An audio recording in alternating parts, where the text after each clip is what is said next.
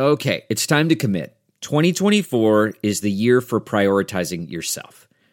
Begin your new smile journey with Byte, and you could start seeing results in just two to three weeks. Just order your at home impression kit today for only $14.95 at Byte.com. Byte clear liners are doctor directed and delivered to your door. Treatment costs thousands less than braces, plus, they offer financing options, accept eligible insurance, and you could pay with your HSA, FSA. Get 80% off your impression kit when you use code WONDERY at Byte.com. That's B-Y-T-E dot com. Start your confidence journey today with Byte. Hi there, it's Julia Louis Dreyfus. You may know me from my podcast called Wiser Than Me, where I talk to older women and get their wisdom from the front lines of life. I was amazed by how many people told me our show made them look forward to getting older, which is why I'm here to talk about season two of the show. Sally Field, Billie Jean King, Beverly Johnson, Ina Garten, Bonnie Raitt, just to name a few. All hail old women. Wiser Than Me season two is out now from Lemonada Media. This is the John Fugelsang Podcast. I'm John Fugelsang. Welcome. This is SiriusXM Progress. For the next couple of hours, we're going to be, well, we're sort of your favorite late night morning show because we are a late night show for our evil army of the night. Everyone listening live, we salute you all. We love getting your calls. 866 997 GRIT. It was a crazy day. There's a lot going down. We have a lot to cover in terms of the news from today and over the weekend. Twitter's still a thing, right? Twitter hasn't hasn't completely collapsed like my Tesla stock, I think. Yes. Okay. Thea's, it is still a thing. It is still. It's much. still there. Okay. We'll see how it goes. Look, I've only been on the air for two minutes. God knows what Elon's done by now. Uh, and there's so much to get to. That, by the way, is Thea Harper, our associate producer, fearlessly running this thing right here. Normally, Thea's with us uh, from the Brooklyn studios tonight. It's Monday. That means we are here, high above Gotham, on the 247th floor of the Howard Stern studio, and it's a riot. It's just us in the entire building. It's just it's it's just it's empty. It's empty. I tried to get Thea to come with me down the hall to go through Robin Quivers' desk earlier. She wouldn't do it, but I mean, we we really could. There's no one here. And we've got a great show planned for you guys tonight. Chris Househelt's our executive producer, coming at you from the South Carolina studios. I'm John Fugelsang with you here in New York. There is a lot to get to in today's news, and we are glad you are with us. Um, Chris Houselt runs this thing from down south, and uh, we love him for that. Um, I'm going to miss you guys. We only have uh, four more nights, and then we go are, are going to go taking our holiday break. I hope you guys have some fun plans for the Christmas break. Feel free to let us know what you're going to be doing. uh, not traveling this year as much as I, you know, love spending more time uh, with Omicron. I'm going to be sitting this one out and avoiding public transportation. Uh, like I have the last couple of Christmases, but I hope you have a good one planned. I am right now trying to get uh, a computer problem to be solved here in the studio, and I think we're ready to go. Listen, there's a lot to get to tonight, and we have a really good show. Jemar Tisby returns. We're going to talk about white Christian nationalism and how uh, the Christian nationalism has always been a cover for the white supremacy. Comedian Rhonda Hansome is going to be here to slay fools and take names. And of course, our most important guest, as always, is you. And uh, we're a late night show if you're listening live. We are a morning show for everybody who's a daywalker. If you're listening on demand on the SiriusXM app, the John Fugelsang podcast, hi. We're going to do our awkward best to give this show a real late night, early morning vibe. Let's get to it. Shall we? Let's do a show. There's so much we have to get to right right now. The Twitter meltdown continues. Elon Musk seems to be doing all of this as part of a brilliant strategy to get himself fired from Tesla while Twitter users vote to fire him from Twitter. We got to cover that. The Atlantic has an amazing piece that says something that I've been saying for quite a while now about the repeal of Roe v. Wade. We are not prepared for the coming surge of babies.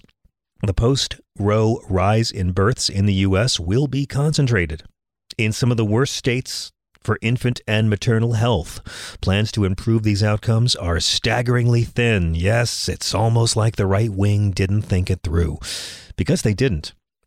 It's it's not it's not that punishing poor women with greater poverty is unchristian. It's not that having the state force teenage rape victims to carry and bear their attackers' children isn't Christian. It's not that screaming at women outside clinics isn't Christian. It's not that criminalizing abortion has nothing to do with the Bible because it's not in the Bible. No, it's the fact that punishing poor women with greater poverty is bad economics. And the red states are about to find out. Also, Harvey Weinstein was found guilty of rape in his LA trial. That's great. After decades of Harvey Weinstein abusing women, it's great to see society finally nip it in the bud, you know? Um, but let's talk about the big story. We're having a funeral tonight, and here lies the word unprecedented.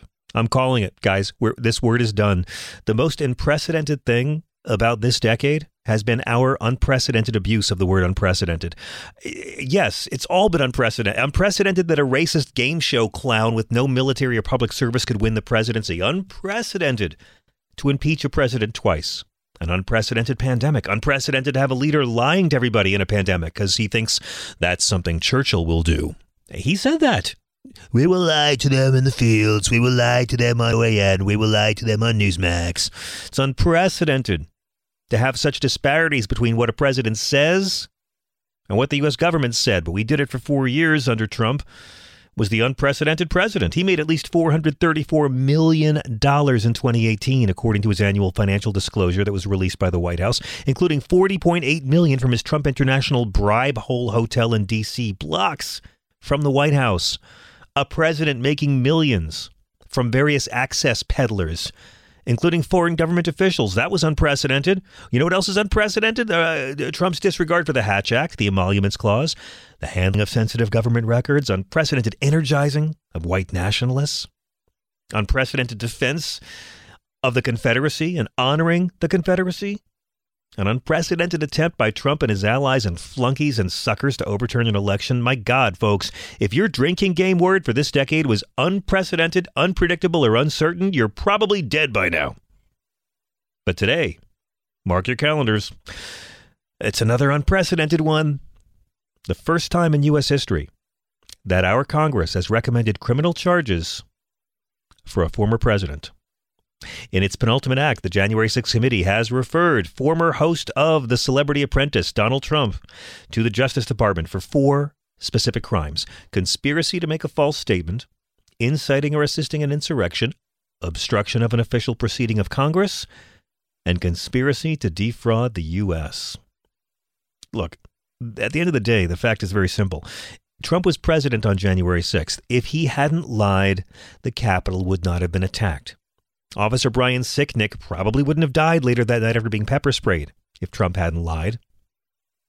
Former U.S. service person turned terrorist Ashli Babbitt would not be dead if Trump hadn't lied, or if she'd known enough to not believe Donald Trump. Today, the House January 6 committee urged the Department of Justice to bring criminal charges against Trump for the insurrection. They called for accountability and for a time of reflection and reckoning. I want to play you a couple of clips because I actually think this committee and these hearings achieved quite a bit. In fact, I'm willing to say that I was wrong thinking this was just going to be a summer miniseries to keep January 6th in the headlines. It did so much more than that. Here is Representative Bennie Thompson saying his January 6th committee has provided a roadmap to justice for authorities to follow if they want to. Today, beyond our findings, we will also show that evidence we've gathered points to further action beyond the power of this committee or the Congress to help ensure accountability under law. Accountability that can only be found in the criminal justice system.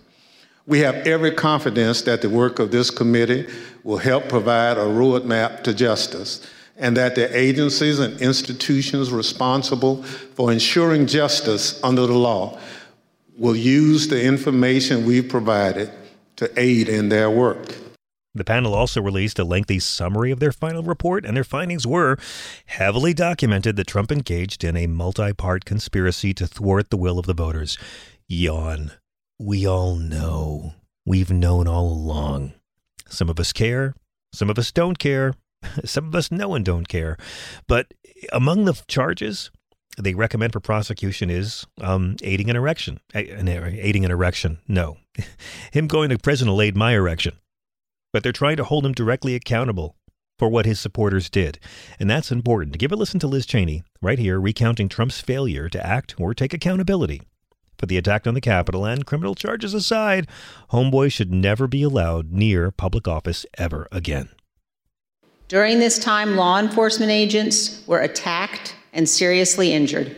The Capitol was invaded, the electoral count was halted, and the lives of those in the Capitol were put at risk. In addition to being unlawful, as described in our report, this was an utter moral failure and a clear dereliction of duty. Evidence of this can be seen in the testimony of President Trump's own White House counsel and several other White House witnesses. No man who would behave that way at that moment in time can ever serve in any position of authority in our nation again. He is unfit for any office. And her father got a million Iraqis killed. She knows what she's talking about. Look, the full report is expected Wednesday. They're also going to refer lawyer John Eastman, the guy who uh, had all the dubious legal maneuvers aimed at keeping Trump in power. They're to they're to refer him for prosecution of two of the same statutes as Trump: conspiracy to defraud the U.S. and obstructing an official proceeding. John Eastman's getting all the credit for coming up with the idea that Mike Pence somehow has the power to overturn electors. That's what all the fraud hinged on. Donald Trump was talking it up in public. It was all bullshit. It was all rubbish. Mike Pence doesn't have the power to overturn electors. That's that's that's who he is. That's how he identifies. Trump wants Mike Pence to live a lie, pretending to be something he's not. It's unfair to Mike Pence. Don't worry, Mike. It gets better. Um, the committee referred House Minority Leader Kevin McCarthy and three other Republicans to the House Ethics Committee because they blew up their subpoenas. Yeah. Review by the Bipartisan Ethics Committee, which is probably never going to happen once the GOP takes over the House. But Scott Perry of Pennsylvania, Jim Jordan of Ohio, Andy Biggs of Arizona, come on down. Also, Mo Brooks, who ignored the summons. He's leaving Congress after the, this year, so there's nothing they can do to him. And Republicans on the Ethics Committee, they'll just block consideration of the referral. It'll be split along party lines. They're not going to care. But they did the referral. That's what matters. They were never going to get Trump thrown out of office, but impeaching him those two times was right. They should have impeached him more. And look, eh, this is a criminal referral, right? It's mostly symbolic. It's going to be Merrick Garland who ultimately decides whether to prosecute Trump or anybody else. But here's the thing this is this is a decisive end. I mean, the panel's done. They voted nine to nothing to approve their final report. It'll have findings, interview transcripts, all kinds of recommendations. The report uh, will, was made public as soon as the hearing ended, and it found that Trump engaged in, again, multi part conspiracy to overturn the election. The panel is going to end on January 3rd. It will be dissolved. It has conducted over a thousand interviews. It held 10 very well watched public hearings. It's collected over a million documents. And again, I, I, keep saying this these people, they weren't rioters on January 6th. They were terrorists. They were trying to use violence or the threat of violence to change policy. Is the def- definition in the dictionary. It was all about Trump's lies. But what are these four referrals? What exactly are they saying Trump should be charged for? Well, here's uh, our friend Congressman Jamie Raskin reading the first criminal referral obstruction of government proceedings. A3. The first criminal statute we invoke for referral, therefore, is Title 18, Section 1512C, which makes it unlawful for anyone to corruptly obstruct, influence, or impede any official proceeding of the United States government. We believe that the evidence described by my colleagues today and assembled throughout our hearings warrants a criminal referral of former President Donald J. Trump, John Eastman, and others for violations of this statute. The whole purpose and obvious effect of Trump's scheme were to obstruct, influence, and impede this official proceeding, the central moment for the lawful transfer of power in the United States. That's it. They cited Trump's relentless badgering and harassing of Mike Pence to prevent the certification of the election results. And, and all of Trump's lies about the election, all of his attempts to undo the results, that opens up, up to conspiracy charges to defraud the United States. There's been over 500 convictions already from this date. There's precedent. Here's the second referral. This is a bit more nebulous, but conspiring to defraud the United States by deceitful and dishonest means. A4. Second, we believe that there is more than sufficient evidence to refer former President Donald J. Trump, John Eastman, and others for violating Title 18, Section 371. This statute makes it a crime to conspire to defraud the United States. In other words, to make an agreement to impair, obstruct, or defeat the lawful functions of the United States government by deceitful or dishonest means. Former President Trump did not engage in a plan to defraud the United States acting alone. He entered into agreements, formal and informal, with several other individuals who assisted him with his criminal objectives. Our report describes in detail the actions of numerous co conspirators who agreed with and participated in Trump's plan to impair, obstruct, and defeat the certification of President Biden's electoral victory. That said, the subcommittee does not attempt to determine all of the potential participants in this conspiracy, as our understanding of the role of many individuals may be incomplete even today because they refuse to answer our questions. We trust that the Department of Justice will be able to form a far more complete picture through its own investigation. Mm-hmm. That's right. By the way, the panel aired some new evidence, including this interview with Hope Hicks. Um, she was describing a conversation she had with Dotard around that time, and she said that he said to her, no one would care about his legacy if he lost the election. He said, the only thing that matters is winning. She threw him under the bus.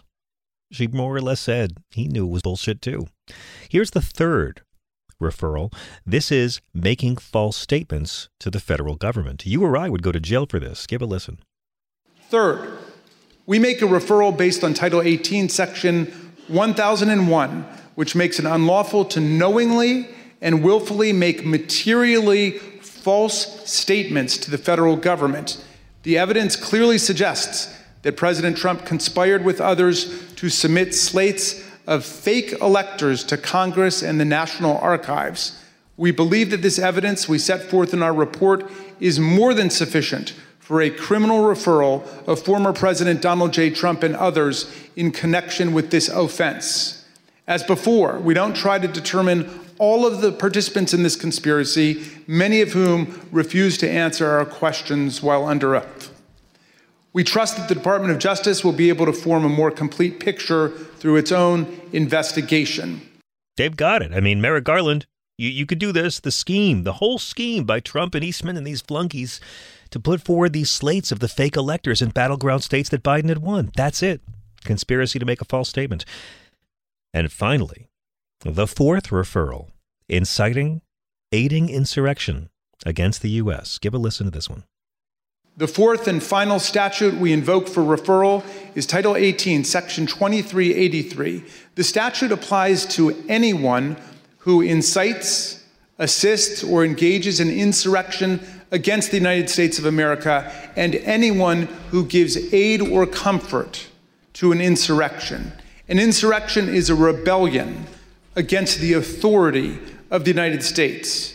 It is a grave federal offense anchored in the Constitution itself, which repeatedly opposes insurrections and domestic violence, and indeed uses participation in insurrection by office holders as automatic grounds for disqualification from ever holding public office again at the federal or state level. Anyone who incites others to engage in rebelling, assists them in doing so, or gives aid and comfort to those engaged in insurrection is guilty of a federal crime. The committee believes that more than sufficient evidence exists for a criminal referral of former President Trump for assisting or aiding and comforting those at the Capitol who engaged in a violent attack on the United States. The committee has developed significant evidence that President Trump intended to disrupt the peaceful transfer, transition of power under our Constitution. The president has an affirmative and primary constitutional duty to act to take care that the laws be faithfully executed Nothing could be a greater betrayal of this duty than to assist in insurrection against the constitutional order. The complete factual basis for this referral is set forth in detail throughout our report. I literally played that guy's birthday party two weeks ago. Thank you, Congressman Raskin. So there were other charges they considered, but they didn't approve, like seditious conspiracy, which uh, the DOJ has used to go after a lot of the rioters, Oath Keepers and Proud Boys. Also, witness tampering. Congresswoman Zoe Lofgren from California said the committee had obtained evidence of efforts to provide or offer employment to witnesses. One witness was offered potential employment that would make her financially very comfortable as the date of her testimony approached by entities linked to Donald Trump and his associates. They tried to tamper with witnesses. Why wasn't included? Raskin said we wanted to proceed where we feel the evidence is overwhelming and not throw out dozens of charges. So here, here here's the bottom line. What happened today was probably the last public session for the January 6th committee. It's it's done like disco now. And at this point, people who are still defending Trump and the January 6th rioters, I'm, they're like Star Wars fans who still defend Jar Jar.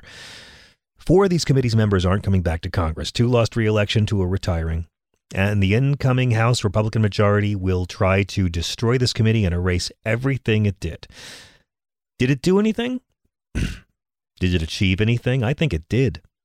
I mean, they got the Justice Department spurred to action and significantly contributed a remarkable shift in the whole legal dynamics surrounding the possible first ever criminal prosecution of a former president. More specifically, Merrick Garland just appointed Jack Smith as special counsel to oversee these investigations. I don't think that would have happened without these mm-hmm. hearings. Jack Smith's also overseeing the mishandling of sensitive government documents case. It's also possible that all of the investigative work this committee did kind of forced the Justice Department to have to do something. And look, the election denying candidates that Trump supported, they got killed in most of the key races in the midterms. Yeah, J.D. Vance, but again, they spent all summer having this mini series of these hearings showing how it was all bullshit. And by the time we got to election day, people were really sick of lies about 2020.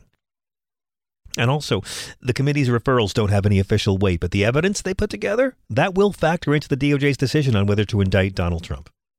And also, here's what's also important Trump will be remembered not only as the first president to be impeached twice and one of the few presidents to lose the popular vote twice, but he will now go down in history as the first former president to be referred by Congress for criminal prosecution. And that's un, unheard of Put it that way. Look, he, here's the deal Trumpism as a political movement, Trump's political career, it began with a racist lie about a president not being legitimate, and his political career ended with a violent lie about another president not being legitimate.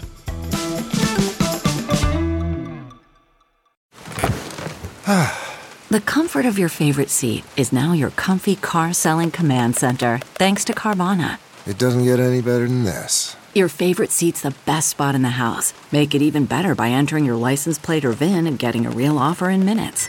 There really is no place like home. And speaking of home, Carvana will pick up your car from yours after you finalize your offer. Visit Carvana.com or download the app and sell your car from your comfy place.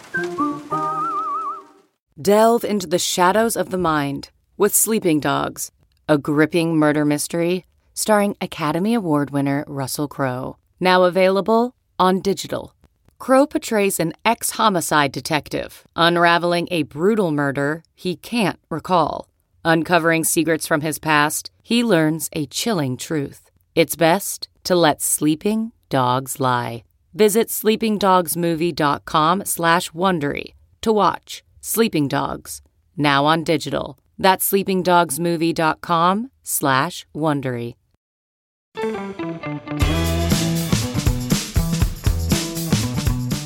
I'm John Fugelsang I'm so pleased to welcome our next guest back to the show. One of our favorites. Anytime we can get this gentleman on, we, we usually talk him into it a couple times a year. He always classes up the joint and leaves me humbled with his brilliance and grace.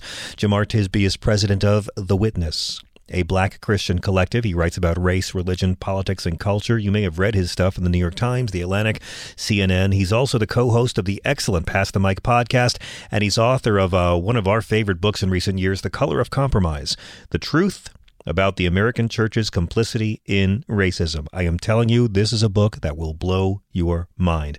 A great pleasure to welcome Jemar Tisby back to SiriusXM. Hello, sir. Great to talk to you again. Uh, happy so- Merry Christmas, Happy holidays, all of that good uh, stuff. Merry Christmas. We can say Merry Christmas. I, I think I think when you take the time to know what someone's thing is, you can say Merry Christmas and not have any liberal hangups about it. So so Merry and Happy good. holidays as well. If you're a Kwanzaa Hanukkah guy too, so happy everything. Um, it- it's so good to see you, and thank you to our amazing team for getting the audio issue fix, fixed. Thea and Chris are the best. Uh, Jemar, there's so much I want to talk to you about, um, and I do want to ask your thoughts on the January 6th committee. But before we get anywhere, I've been dying to talk to you about this because you're one of the best eh, speakers, I think, in our country about the threat of white Christian nationalism and about how Christian nationalism has historically provided cover for, for white supremacy. But I mean, let's talk about this for a second. The bigots are really having a moment this year. I didn't have anti Semitism going mainstream on my bingo card for, for 2022. All bets are off. I mean, everything's on the table. No more dog whistles. You can pull out the bullhorn and let your fascist flag fly, apparently. Um, and it's coming from interesting corners, right? I mean, I think most recently, uh, the the most notorious one is Kanye, now known as Ye, and and all of his mess. He he lost what like a billion dollars in He lost a billion dollars in one day. Like, come on. I mean, not easy. I can imagine the people around him are probably doing everything they can. I hope, I hope the people around him are doing everything they can. But you know, you, you, you sometimes are dealing with folks who are in a place where they just won't listen. Nothing gets through. And it is so sad to see this public implosion, but worse, to see this anti Semitism uh, leading to verbal and even Yes. physical violence. And that's what we need to keep in focus. Yeah, it's it's incredible. And in the case of Kanye, I think it's much like the case of Trump. I, I think they're surrounded by guys who want to keep their job and enjoy their gravy train life. And so I, I think they're like Elon Musk, surrounded by enablers, uh, you know, full time. But I mean, this was a year that a lot of nice people had to learn what a Nick Fuentes was. And I think the very fact Mm. that people now know what a Nick Fuentes is shows how powerful the forces of anti-Semitism are as a respectable movement, and I don't think this ever went away. I think this has always been there. I, I always say America's an old couch and Donald Trump's the black light, and these bigots are just a lot more fearless. That's that's exactly right. They they they've got better tools now, unfortunately, to to spread their hate. Um, we're seeing this on Twitter. We can talk about Elon Musk if you want, but basically, you know, they have these avenues to spread it. It's it's it's through Fox News, of course, but that's just one. Now you have uh, YouTube channels where you know these these folks who are coming out of nowhere with no sort of institutional affiliation, no real legitimacy or credibility, can just spout off at the mouth and say the most hateful things. And then what they try to do is say anytime someone say says, "Hey, that's not okay," they call it cancel culture, right. or they they try to trot out freedom of speech. And and that we're curtailing freedom. No, we just don't want you to be hateful bigots. Yeah. I mean, that's been amazing. You know, at first it seemed as if Musk didn't understand how the First Amendment worked. Uh, you know, the government has no power on Twitter, a private internet company, not letting you use their free platform because you violated their terms of service. That's 7 Eleven 101. No shirt, no shoes, you can't come in the store. It's very basic capitalism, it's free market stuff. Thank you. But but I've come to believe, Jemar, that that that's all just a ruse. They know that. They know that. This guy Musk got his his hubris made him commit to this, and then he tried to back out. A judge forced him to, and I think now his entire game is about how can I get as many engagements as possible on this site. So if that means letting back all the Nazis and white supremacists and abusers of women, I mean the the, the Nazis that our friend Dean Obeidallah had to sue are now back on the site. I, I think it was just a calculated gambit on the part of Musk to just say, let's boost the numbers, let's get people fighting. That's engagements. That means the site's happening.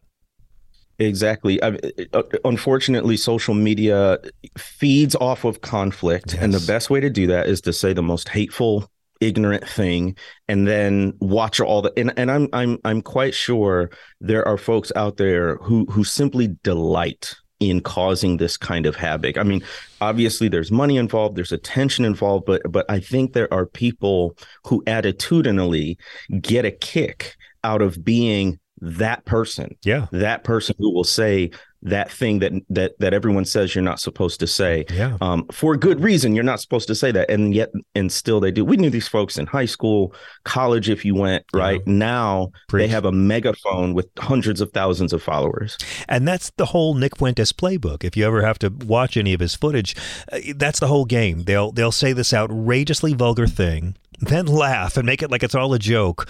But the white supremacist talking point has still been put out into the internet. The ecosystem now has these words. So they will they will come bearing these talking points. They will spread these talking points and then hey, I'm just kidding, man. Come on, stop being such a snowflake. It's all just it's all just a joke. And that seems to be the delivery system in 2022. Well, so then comes the question, John, what what do people of conscience do about it? Because, you know, on one on on, on one view of it, if if you talk about it, you sort of add fuel to the fire, you give them the attention they want, et cetera, et cetera. On the other hand, if you don't talk about it and try to ignore it and not answer a fool according to their folly, as Proverbs says, then do they just go unopposed? Does that kind of hate? I mean, you're a radio host, so I'm I'm assuming you err on the side of talking about I mean, it. I'm a comedian too, and I'm someone who who you know spent a lot of his time studying the New Testament. So I, I err on the side of the fact that Jesus teaches us a lot about calling out religious hypocrites. And, and again, Mm. you know, we we it is Christian nationalism, but media likes to leave the word white off of that. I mean, and it's There you go. it's white Christian nationalism. They're never going to win. These authoritarian regimes always fail, but but they just keep on coming, and it seems to exist because it offers racists or white supremacists or whatever you want to call them this veneer of respectability. You know, if they can hang the word Christian on it somehow, uh, never mind the fact that the most famous Christian nationalist, I I think, in the last hundred years would be Hitler. it's not a Mm. turnoff for these people. Not at all. Um, you're starting to see the resurgence of, you know, Hitler wasn't so bad, which is just absolutely mind boggling. Yeah. Um, at the same time, it is really interesting to me the point you raise up how folks want to leave the the white part off of the Christian nationalist part. And I'm like, if you're willing to go as far as you've gone, why not just embrace the racism too? I mean, you've already come out as anti-Semitic. You've already come out as as as subtly and forthrightly racist at the same time as you can be. So why not just put the white in there? We all know it's there, including Yeah. the folks who subscribe to it. But that interestingly seems still to be a bridge too far. They don't yet want to redeem the word racist. Yeah. Even if they're following the same sort of lines of thought. This is interesting to me. Yeah, and just for perspective, it's not the black churches that are pushing this American supremacy movement. The black Mm. churches are there to call America out for its misdeeds and to find some grace and healing in this situation. It is, of course, as always, the the Christian supremacists and the American supremacists in this unholy marriage that has infected this nation since b- before the Declaration of Independence was signed. This belief that God will, you you know, I have this debate with right wingers all the time, Jemar. I, I always ask them, tell me, tell me one teaching of Jesus that Donald Trump Mm. fought for, one gospel teaching of Christ that the Republican Party has fought for legislatively in the last 30 years. Not abortion, not being shitty to migrants and gay people, not being mean to trans kids. Come on, one thing. And uh, I've never gotten the correct answer, sir. I mean, I've never gotten one. It just shows right. how how shallow the theology is on this. I was recently at a gathering of um, Christians. You would call them, I suppose, left leaning, although they would probably hesitate to put those kind of labels on. And one of the things we talked about is about 40 faith leaders. Um, one of the things we talked about was uh, the stories. You know, uh, ultimately, white Christian nationalism is a story. And so we were talking about um, counter stories or counter narratives. What do you, what do, what do you say in contrast to white Christian nationalism as a story? So first, let me talk about white Christian nationalism as a story. Uh, there's a book out now called "The Flag and the Cross," "The Flag Mhm. and the Cross" by Philip Gorski and uh, Samuel Perry. I full disclosure, I wrote the foreword. I think it's great. It's a helpful book to read. It's about white Christian nationalism's threat to democracy. And in the introduction to that book, they talk about white Christian nationalism as a deep story. So here's what that story says for folks who aren't familiar America was founded as a Christian nation mm. by white men who were traditional, quote unquote, tri- Christians who based the nation's founding documents on Christian principles. Mm-hmm. The United States is blessed by God, which is why it's been so successful, and the nation has a special role to play in God's plan for humanity. But these blessings are threatened by cultural degradation from, quote, un American influences, both inside and outside our borders. Man, you do that so good that yeah so so so that's what they write in the book that's the story that white christian nationalists believe and they may not use that label white christian nationalists but course. so many uh, particularly white American Christians, but it can cross racial lines, believe that the fate of the nation is wrapped up in following their version of Christianity, yeah. and that's what makes it so pernicious. Which, so which, all that to say, go ahead. Well, it yeah. brings us directly to January sixth. I, I want to know your thoughts that's on right. the panel because you, you, you, just as you can't separate January sixth from racism because you can't, you, you also can't separate it from this white Christian nationalism, this, this uh, presumption of authority, this, this, this, uh, you know petulant entitlement that has so Ooh, infected these people, right? oh, so much petulance, so much immaturity. I mean, honestly, the way I've I've thought about kind of responding to some of these folks is like an adult talking to a toddler. That's that's almost what it feels like. Yeah. Um, but you mentioned before like like like bring out the words of christ you know show me anything that that they're promoting that sounds like christ. And as we were thinking of a counter narrative or a counter story we said that's the story.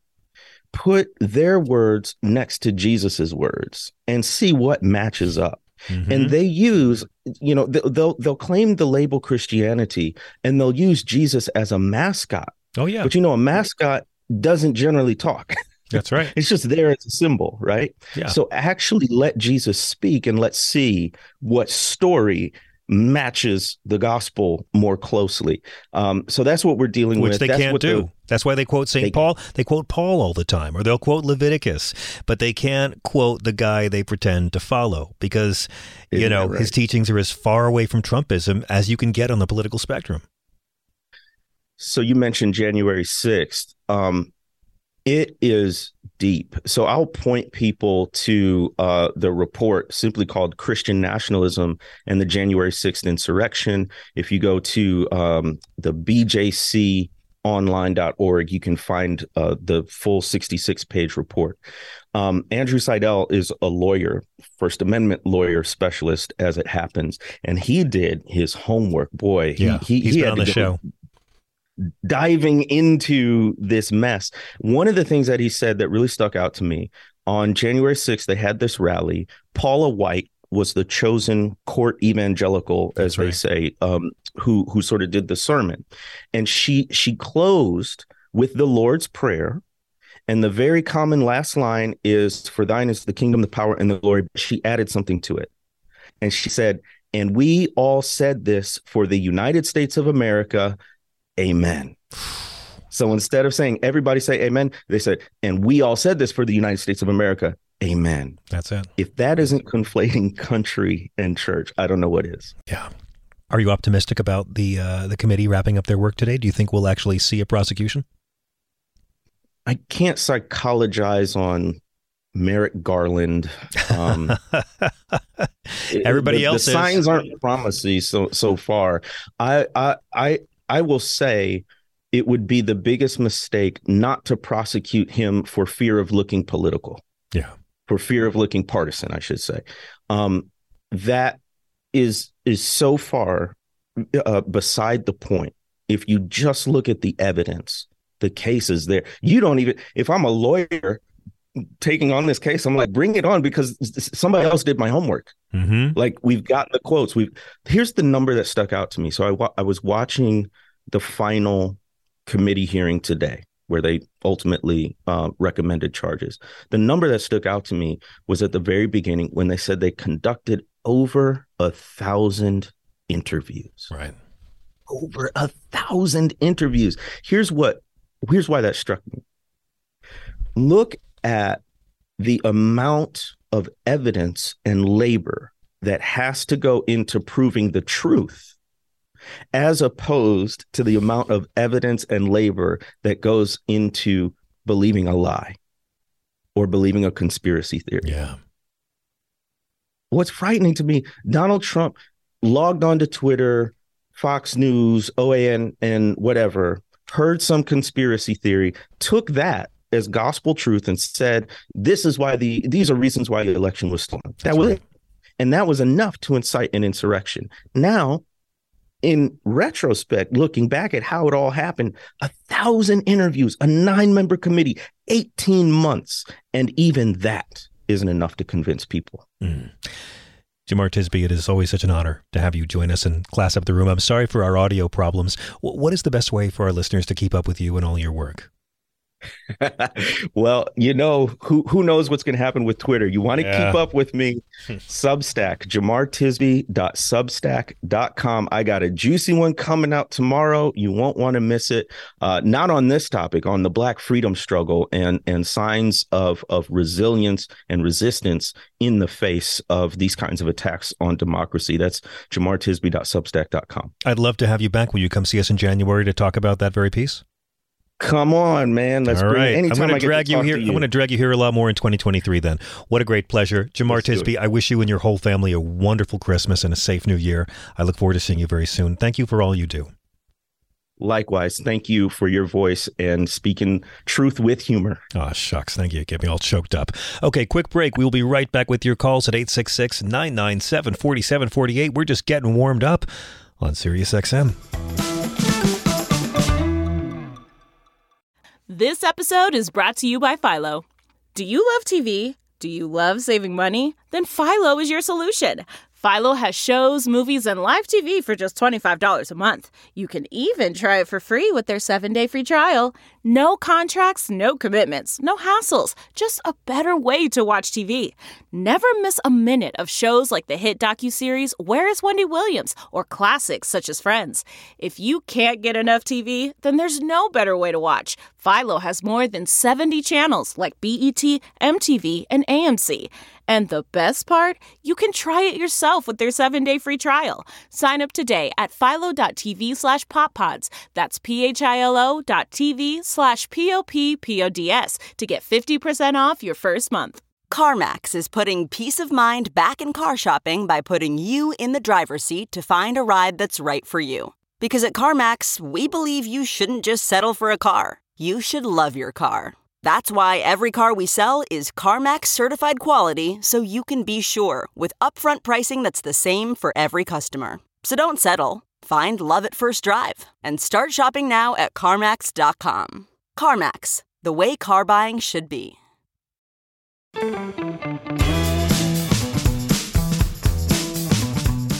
This is SiriusXM Progress.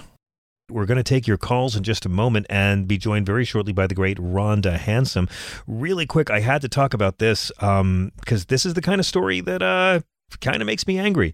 Not because the Republican lies, but because Democrats let the lies go so far. More than a month after the election, the Times just published this bombshell report today alleging that Congressman elect George Santos, you know him, right? He was the, the New York State guy who was the pro Trump, openly gay child of immigrants. That freaking guy, the one who flipped one of four New York congressional seats from blue to red during midterms, which never should have happened, helping this state be one of the reasons why Republicans took the House. Well, it turns out um, Santos fraud is coming to town. Uh, George may have uh, faked most of his biography, including apparently it looks like he lied at his job at Citigroup. He looked he lied about his job at Goldman Sachs. Uh, he lied that he had graduated from Baruch College. He lied about his family's wealth and his home address. He lied about the fact that he employed four victims of the Pulse nightclub shooting. Lied about his nonprofit. I know, right? Pretty crazy thing to lie about. But he did it. I mean, he put out a statement condemning the New York Times report as a smear, not addressing any of the specific details, and his lawyer falsely attributed a quote to Winston Churchill that wasn't his. But uh, this guy admitted to check fraud when he was living in Brazil. He stole a checkbook and then used it. I mean, this would have occurred at the time that he claims he was studying at Baruch College. He said he graduated in 2010, said his family owned 13 properties, and they weren't being paid rent during the New York COVID rent freeze. There's no record of any of this.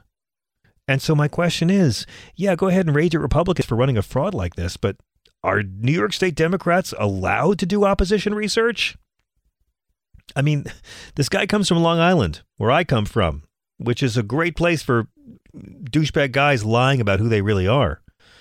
But I mean, when, when, when he claims to have worked in Citigroup and Goldman Sachs, and there's zero record of his employment, when he claims he graduated from Baruch and Baruch can't find any records of a George Santos graduating in 2010, I, I, when, when he when he brags about his tax exempt nonprofit animal rescue group called Friends of Pets United, and the IRS has no records that charity even exists. Sorry, man, Democrats, this shit's on you. I mean, you do have money for opposition research. Most people do this. How? How?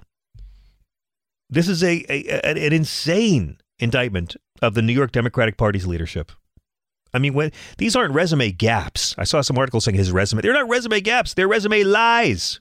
It, it's right there. New York Times found it. New York State Democrats couldn't. We want to know what you guys think, and I want to thank you guys for being so patient on the phone. My God, y'all are so kind. We're at 866 997 4748, David, Ohio. Hello and welcome. Hey, how's it going? How are you? Hey, I just wanted to make a comment about uh, the whole Merrick Garland. Please. Uh, yeah, I don't think I think Trump walks. I don't think he's going to bring any indictments against. I think he'll just keep stalling. He'll do whatever Bill Barr tells him to do. I mean, I don't think Bill Barr controls Merrick Garland, but I think you're right. I don't. I don't think we'll. I don't I think that there's a whole brotherhood up there uh, with these guys that we don't even see or know. Oh, I agree with that. They're out to protect one another. They don't care what R or D that you have next to your name. They- Yeah, I agree. But I don't think that Donald Trump's in that. I don't think Donald Trump is part of that brotherhood. I think he Trump owns the No, golf courses. He owns the golf courses those billionaires golf at. But he's not part of that cabal. And I think that I agree. Donald Trump will never see the inside of a jail cell. I think they'll prosecute him for something, but it'll be a fine. They're never going to put him away. And and again, you know, I'm in the minority. I want Trump to run for president. I think I I, I think he's the most beatable Republican you could possibly have. And quite honestly, I'm a selfish man, Dave. I, I want to see Donald Trump lose the popular vote for a third time. I want to see it happen. Right. You know, that's just me. Yeah, I don't think he has very. You know, I don't think uh, the Republican Party's having a very easy time at walking away from this guy for whatever reason. Well, Lord knows they want to. They got a, a shiny Ron DeSantis in the garage all ready to start driving around, and they can't do it until Well, Trump goes away. are still coming in. Though. I know. that money's But that's it, right? They're still talking. They want DeSantis so badly, but they got to get rid of Trump. And Mitch McConnell said, I mean, it's it's in the book, uh, the the book the New York Times r- reporters wrote about January sixth. Like he said, let the Democrats deal with the son of a bitch, but the Democrats haven't succeeded yet. They, I know that is one thing that they you don't hear about that enough. Nobody No. even talks about that. I mean, you would think if the leader, the now leader, I mean, uh, Mitch McConnell, that's as high as it goes, right? Yeah, he comes right out and says, "Yeah, we want the Democrats to clean up our mess." He said And it. You know, he said it. And by the way, if the Democrats are smart, they'll let Trump stay there. Donald Trump is a cancer on the Republican Party. I say let the tumor spread. I'm sorry, but Donald Trump hurting the GOP presidential field is the best use of Donald Trump uh, that, that America can have. So I say, yeah, it's going to be interesting to see him and DeSantis go at it because I I know. Yeah, I got family down there in Florida, and uh, well, that guy is just he's. It's like he's really popular with some, yeah, and, and sometimes when I hear him talk about him or something, it's like they don't see him from oh.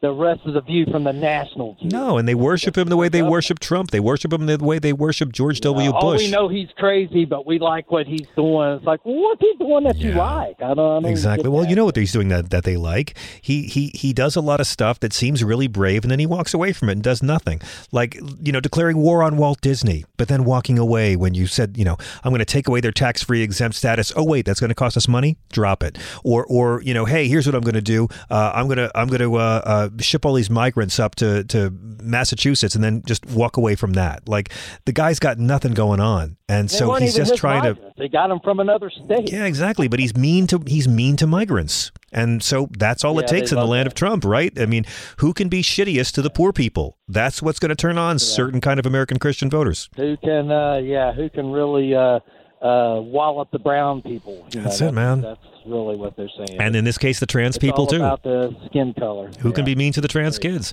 That's all it is. It's I keep saying it's those Donald Trump trading cards. That's all Ron DeSantis is. Performative leadership with a lot of fake muscles. It's the same thing. Dave, you're a gentleman. Thank you very much for the call. 866-997 grit. Rick in New Hampshire. Tell me about this grifter who lied here in New York. Santos. Hey, Buggles, my, my man, how are you, bro? I'm great. How are you? Good, not too bad. Yeah, I was this that, this guy that won a Senate seat, or I, I don't know if he won in the House or the Senate, but he's from uh, Long Island, I guess, and he Yeah. lied. His whole resume, he said he had a dog, like a like a uh, dog charity. Yep, an animal charity, all of it. He stole. Yeah. Oh, he- he- he's like Trump, Trump Jr. Right? Grifter from hell. I Yeah. we cleave off fucking Long Island, put it on a flotilla, put it down on the fucking limp dick of Florida, and then set that whole fucking place afloat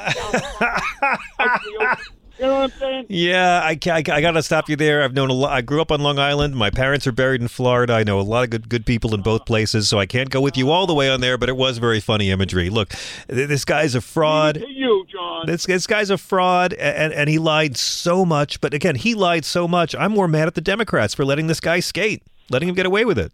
Yeah. What? What? what there was no research. No. Fuck. And by the way, by the way, Kevin McCarthy, Kevin McCarthy still has not weighed in on this guy. He hasn't said anything about this, and Kevin McCarthy would need this guy's vote. Here's the irony: Kevin McCarthy needs every vote he can get to be speaker, so he probably needs this little fraudulent punk's vote, so he can condemn him. So, so let them take this guy.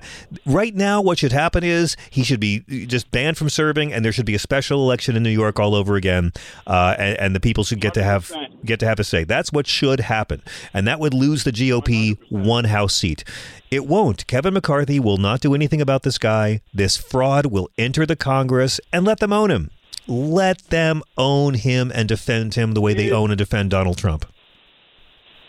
Is there no fucking low for these people? They're just Yeah. disgusting. I mean, look, look. There, when Donald Trump, when Donald Trump mocked a disabled guy, when Donald Trump said grab him by the pussy, that wasn't a deal breaker. When Donald Trump was stealing migrant children, or or literally having migrant women have involuntary hysterectomies, that wasn't a problem. So so this Oh, this is just lying to get your job. Hero Everything. No. Oh, but everything they accuse Elizabeth Warren of being, everything they accuse Liz Warren of being, lying about herself to move ahead in her career, none of it's true. But it's true of George Santos, and the GOP thinks he's just fine. They finally got a gay, uh, they finally have a gay Republican they like, a child of immigrants that they like, and he's a freaking fraud on top of it all. So let him own him. Wow. Let him own him. Man, listen, I gotta say before you cut me off, happy holidays, bro. You're the smartest, most intelligent man on the radio. Oh, God bless you. I love, I love everything you do. Thank you. Um, I'm one of the first 500 that subscribed to Sirius back in the day. Right on. Uh, my lifetime subscription for 250, which I who the hell would spend 250 for this radio subscription? Now I'm like, I'm loving it. I freaking love you guys, and I love everyone in the station. You guys. Oh, thank you. Rick. You're one. Listen, God bless you, and, and and happy Christmas to your whole family. That's lovely to hear. I'm I'm not worthy of such kind words, but I get to work with a lot of great people here, and uh, I'm honored, and I'm glad you like what we do. It's going to be a great 2023. We're going to make the show more fun. We're going to make it looser. We're going to have even better guests. It's just gonna we're going to make it a fun year for everybody, and I thank you for being a part of it. Such a fucking impressive human being. No, hard. No, I'm I'm a fraud, just like George. I'm a charming sociopath, just like George Santos. Thank you, Rick. We got to hit a break, or they're going to kill me. We'll be back in a moment with the great Rhonda Hansome and your calls 866-997 grit. I'm having too much fun for a Monday, Thea. We'll be right back. Okay, picture this. It's Friday afternoon when a thought hits you. I can spend another weekend doing the same old whatever, or I can hop into my all new Hyundai Santa Fe and hit the road. With available H track, all wheel drive, and three row seating, my whole family can head deep into the wild. Conquer the weekend in the all new Hyundai Santa Fe. Visit HyundaiUSA.com or call 562-314-4603 for more details. Hyundai, there's joy in every journey. Okay, picture this. It's Friday afternoon when a thought hits you.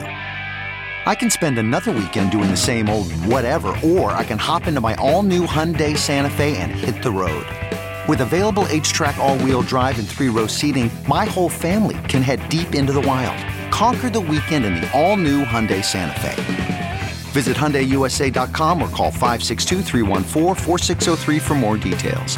Hyundai, there's joy in every journey.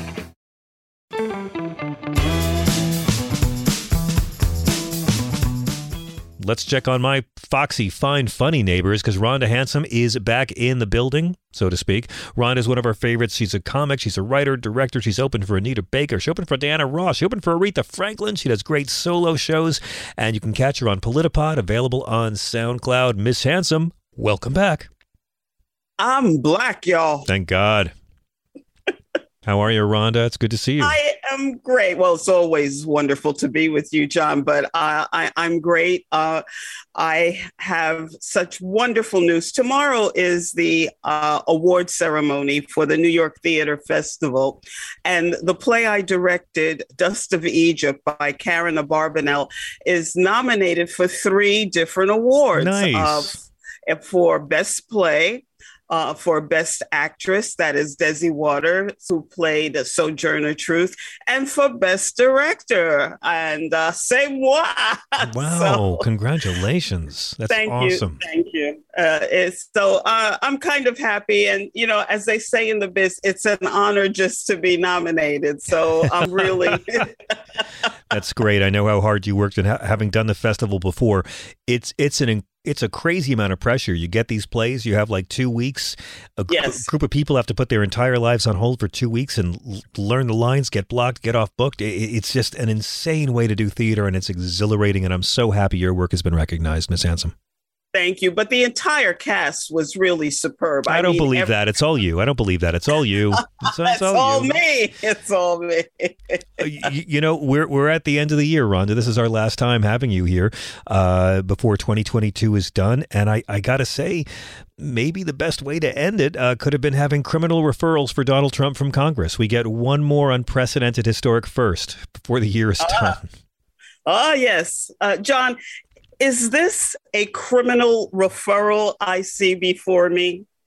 may, may cuffs clink tiny hands.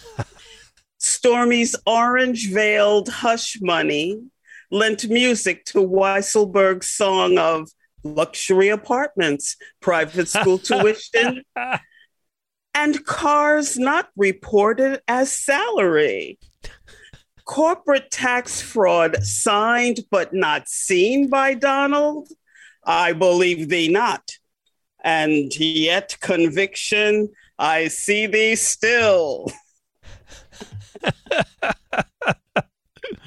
wow, love it. What the, wow, that's the Donald Trump Macbeth. Uh, I that, Yes. that's fantastic. oh my god. Yeah, it's it's pretty exciting to think that, you know, right after seeing his business essentially get gutted by the New York Attorney General, we've now seen Congress refer him for criminal charges. Uh, We've been talking about it with the with the callers, Rhonda, and I want to get to the calls in a minute. I, I don't know anyone who thinks Donald Trump's ever going to see the inside of a jail cell, um, and I'm still in the camp that I I, can dream, John. re- I I can really, dream. I want him to listen. He's never going to be president again, so I want him to run and mess up the Republican Party and mess up Ron DeSantis and all that. Uh, but you know, last hour we were talking with Jemar Tisby. Um, I'm just, I'm just weary of open bigotry having its moment. You know, we, we sell these bumper stickers called "Make Racists Embarrassed Again."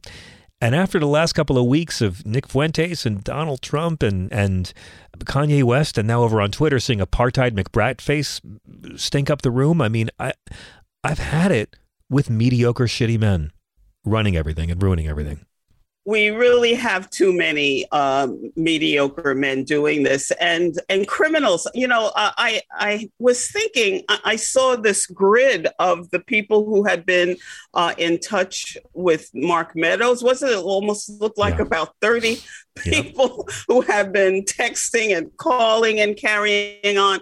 And it struck me that i said unarmed Black citizens have been uh, arrested and sometimes killed for less than these people have participated That's it. in. That's it. But in, in many ways, that's why you know I'm I'm finishing the year like thinking about the things I'm grateful for, and and uh, we did a rant about this the other night on the show.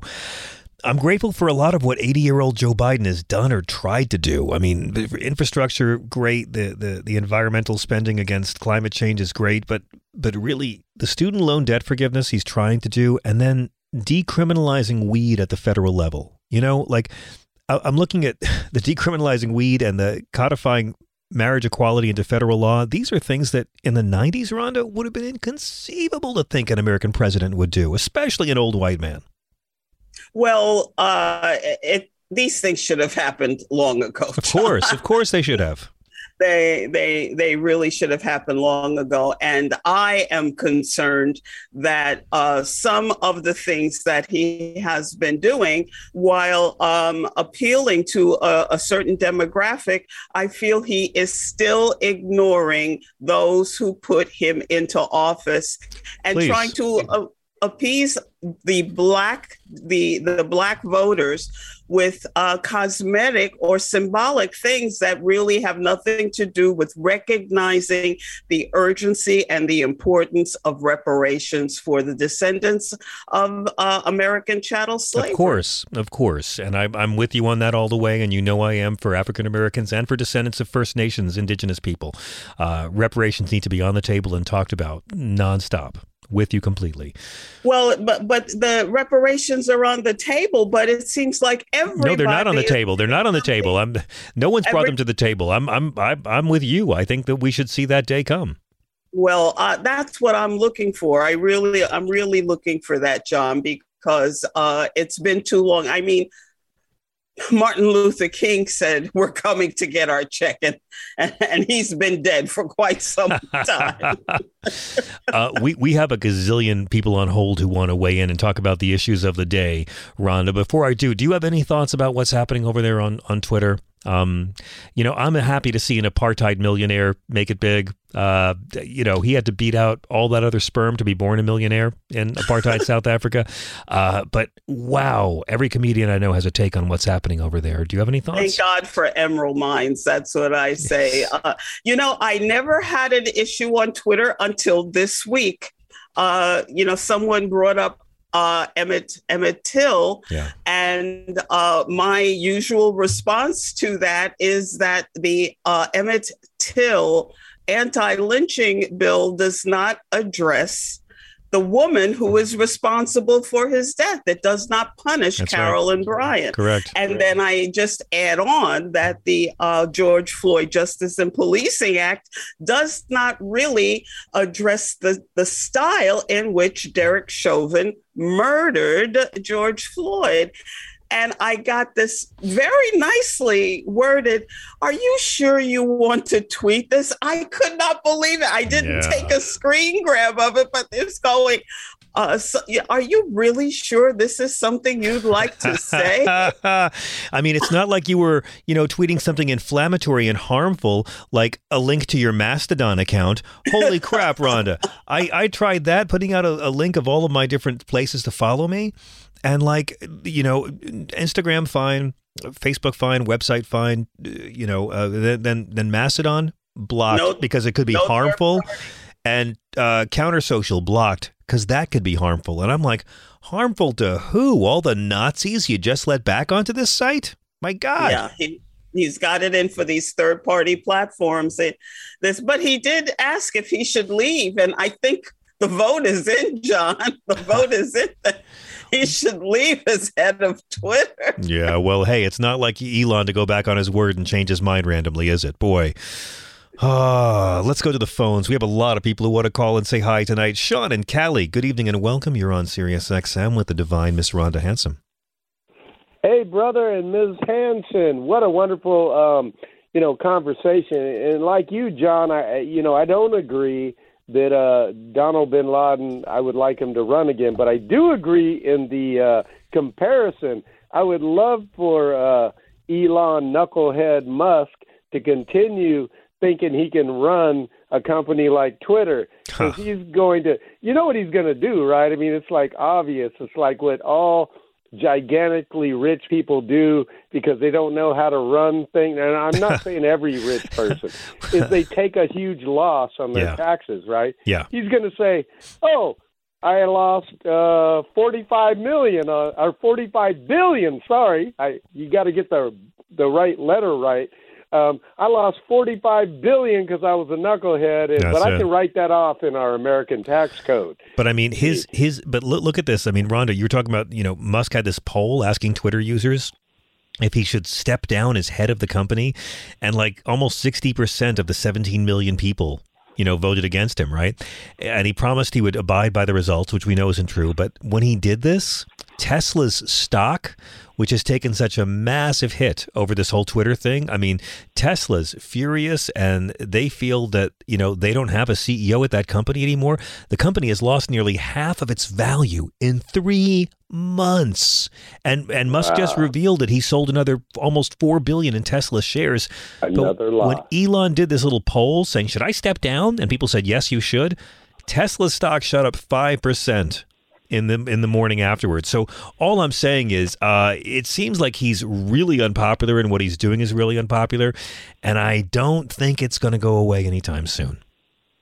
Uh, uh, well, Tesla's Tesla's stock going up is a nice thing too, especially since some of those cars can't even recognize children in a crosswalk. So. Hello. Yeah. Hello. You know, hey, bro, you know, look, you know what? I, I turn on my television and now we have these criminal referrals for Donald bin Laden, which should have happened a long time ago. Mm-hmm. We, we all can, you know, pontificate about what we think's going to happen. But the thing that drives me crazy uh, is that when a certain host or whatever says to another guest, "Do you think this would be political or perceived political if they go ahead and actually indict him?" And I'm like, "Listen up! It would be political not to indict Thank you. a friggin' Ah, criminal, thank you. a criminal." so I mean, you know, I mean, That's a the- great they point. waited until the I'm right there was with you. Yeah. Great point. And I didn't see They that. waited. Yeah, Sean, brilliant point. Yeah, I mean, Thanks. It, it's it, it, yeah, going going after Donald Trump. That's not political bias. It's the protecting of Donald Trump that is political bias. But Love I it. wonder, you know, with these smart people or so-called smart people, it's paralysis by analysis. I mean, oh, sometimes, look at you, know, dropping the got- bombs tonight, man. I love this. Go on, please. Well, well, you have to act when you have the information right. But when it when the public information is enough, and I'm surrounded by attorneys, and they're a lot smarter than I am, but I'm right twice a day. I'm like a broken clock. I'm pretty friggin' smart, and I can act on it. You know, sometimes you just got to make a move. Right when there's 99.999% chance you're going to get a conviction, go ahead and go with it. Don't think about the you know what other percentage that I don't know that you're going to lose. I mean, it just drives me crazy. So I think that, yeah, I think you're right that maybe it's not going to happen, and we'll all see what happens. But I think it has to happen for our country Yeah. because I really don't want uh, my kids and Let me ask. anyone else's I, kids. I agree with everything you're with saying, Sean. I agree with everything you're saying. And let, let me put it over to Rhonda because, listen, people really want to see Donald Trump uh, face accountability. My whole thing is looking at the history of this country. Rich white billionaires never face the kind of accountability we can see. I think Donald Trump's already in prison. I think he is in a prison of his own creation. I think karma's begun to have its way with him. The money he is going to be shoveling to, to defense attorneys for the rest of his life, watching his empire shrink and shrivel. Folks, he's already paying a price. But Rhonda, what what do you think? I don't need to see this guy in jail. Well, when you say shrink and shrivel, I really don't want to hear about his sex life, John. It Okay. really, Fair enough. for me, uh, uh, I I do want to see him punished. I mean, the, the the committees and the investigations have dotted the i's and crossed the t's so much they've knitted a six foot wool scarf. I, want- I really Hello. want to see people punished. We we talk we throw accountability around, know. you know, like it has practically no meaning anymore. And uh, I, I, I, I want punishment. I want punishment because the little people, the non-billionaires, get punished so easily. I know, and get just- fined so easily. I'm still and- waiting. and- for, I'm still waiting for Bush and Cheney to get their punishment. You know, I'm still waiting for Ronald Reagan to get his punishment for Iran Contra. Like, like We've got to start someplace, John, and where is better than with the the mushroom cap president? Well, it must be nice. It must be nice to have Garland on your side. Just saying. Sean, thank you so very much. It's a pleasure to hear from you. 866 997 4748. Uh, Brian in Oregon, you've been on hold forever. Thank you for your patience. John, hi, uh, Rhonda. Hi. How art great. we'll do Uh, more you know Shakespeare when, parody. Uh, something's wrong. mm-hmm. John, on, on my brain, uh, well, first, beyond Trump, I think Supreme Court judges need to be uh, held uh, Yeah, I think so as too. That- that's something I completely agree with. I would love I'm to see you. a culture that gets serious about impeaching Supreme Court justices who lied under oath to get the job. yeah, and criminally prosecuted for. I mean, I th- Again, I don't care about him going to jail. I just want him out of power. That's how I, I feel. That's- I feel about too. Kavanaugh the way I feel about Trump. I don't need to see him in an orange jumpsuit. Just go home. Uh, yeah, yeah. In the mild defense of uh, Garland, when uh, the Congress switched over, and uh, uh, McConnell slowed everything down, Mm-hmm. changing, uh, giving the gavel or whatever it is over to uh, Schumer, Yeah. and uh, then Tom Tom uh, constipated pencil um, sw- you know, really held up Garland and Lisa Monaco and Vanita Gupta Yeah. appointment. So, anyways, that's my thought.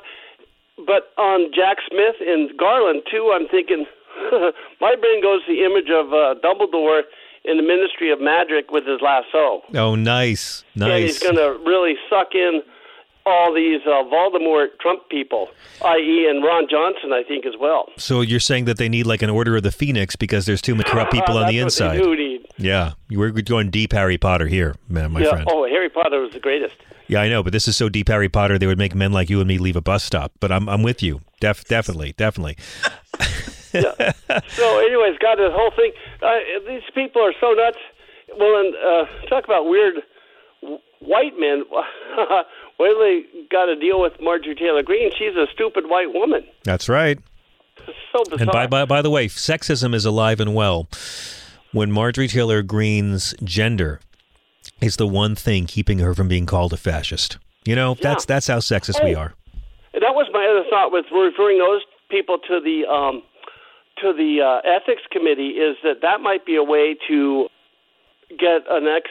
I don't know how that ethics committee works, but um, get them so they can't run again uh, in 24. I mean, it'd be great to see it happen, but I don't see it happening with the uh, Republican Congress coming in. They're going to well, is it, I don't know. Do they could the would they just refer something to the House? Yeah, but the House will say next because they won't care. But well, uh, there might be a few moderates that would uh, switch to the Democratic side to vote vote those wingnuts out of there. I don't think so. But uh, you know, again, uh, the only thing I'm looking forward to in the Senate is seeing how deeply Kevin McCarthy will have to grovel to people who hate him to try to get a speaker's job that will destroy him. I mean, just just I've never seen a guy fight so hard for the job that will crush him like a bug, and Kevin McCarthy's uh, doing it right now. Can you bet? I, I'm a, I would love to be a fly on the wall in some of Taylor Greene's hearings if she's got a gavel. she's she's be the. I keep uh, saying it though. I keep saying it. She police. she is the Speaker of the House. It doesn't matter who they give the gavel to. Marjorie Taylor Greene is the face of the party. She controls the party. She will approve of whoever the Speaker is. She's the real Speaker, and whoever is the actual Speaker will be so terrified of her they'll grovel before her racist incompetence. It's going to be It is- beautiful. Yeah, it, you, you're going to have a lot of material. You know, I'd rather just make up shit about love songs. I'd rather just talk about kids and dogs and leaving the toilet seat up. I wish I didn't have so uh-huh. many fascists to make fun when of. When the but- country is imploding, John, I love it when folks tell comedians, "Whoa, you're going to have a lot of material." But, it, but you know, but it is true, to John Rhonda. talking about it. It is true, though, Rhonda. I mean, like this is so many times this year. I thought, oh my god, I, I can't deal with this with this anymore. I'm I'm burned out from hiding my burnout over all this. And then I think, oh, crap. Oh. No.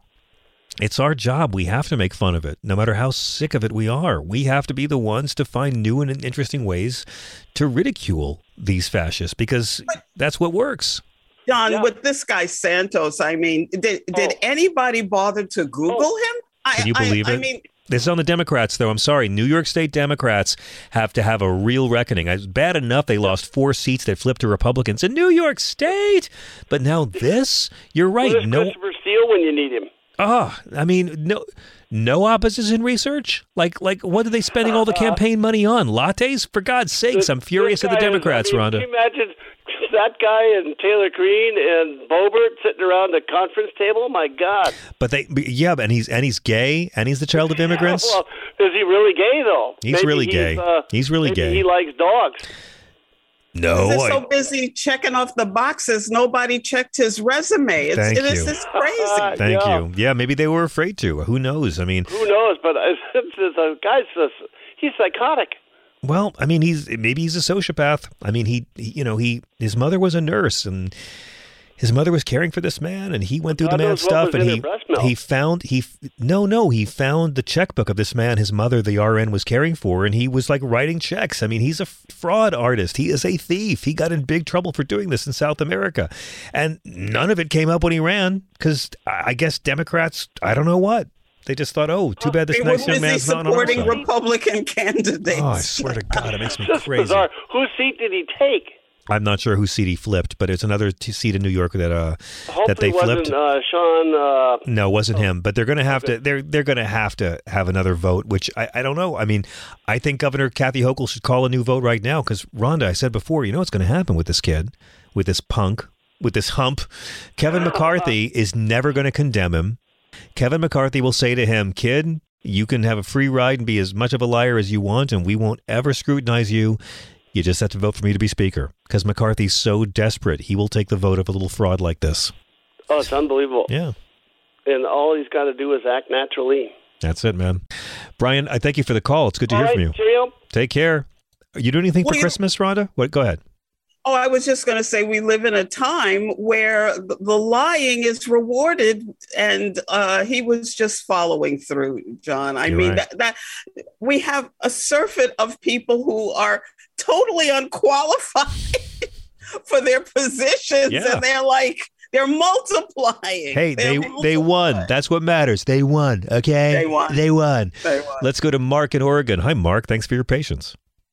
You know, it kind of reminds me of this. George Santos reminds me of uh, that that Simpsons episode where where Lisa Simpson's watching Lionel Hutz burn all of his papers in his fireplace, and she says, "Mister Mister Hutz, why are you burning all your papers?" And she says, "Well, now it's Miguel Sanchez." You know, he turns his name. anyway, one of my favorite episodes. You're But, right. Uh, I did. Uh, I, I wrote the Twelve Days of Christmas to the Twelve Days of Smithmas. I'll read you the last stanza. The 12 Days of Smithmas. Is this a Jack Smith special prosecutor? Jack Smith, special prosecutor. Okay. Hit me. So, you ready? Okay, so on the 12th day of Christmas, Merrick Garland gave to me 12 angry jurors, 11 tips of tipping, 10 years of waiting, 9 Russian spying, 8 bribes of bribing, 7 uh, seven docs recovered, 6 reps are awaiting, 5 Rico rings, Nice. Nice. 4 fake electors, 3 Trump flippers, 2 Proud Boys sentence, and a secret grand jury. Anyway, there you go. He gets the snaps. Very nice, Mark. Very, Very nice. nice. I appreciate you. Thank you. We take we'll, we'll take song parodies like that all night. Thank you. All. Have a good one, man. From your lips.